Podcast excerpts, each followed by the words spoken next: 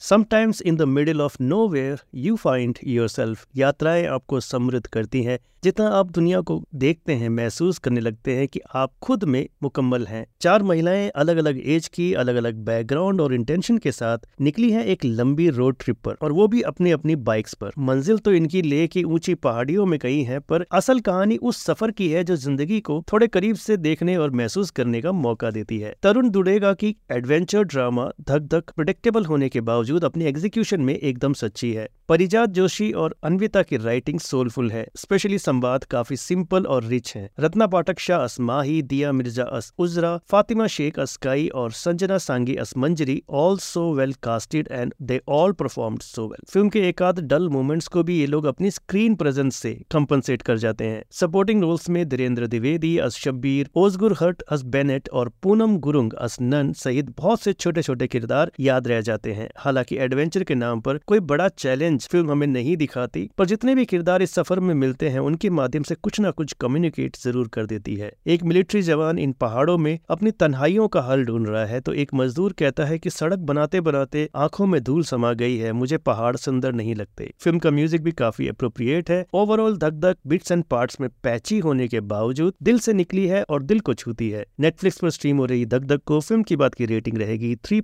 Stars की।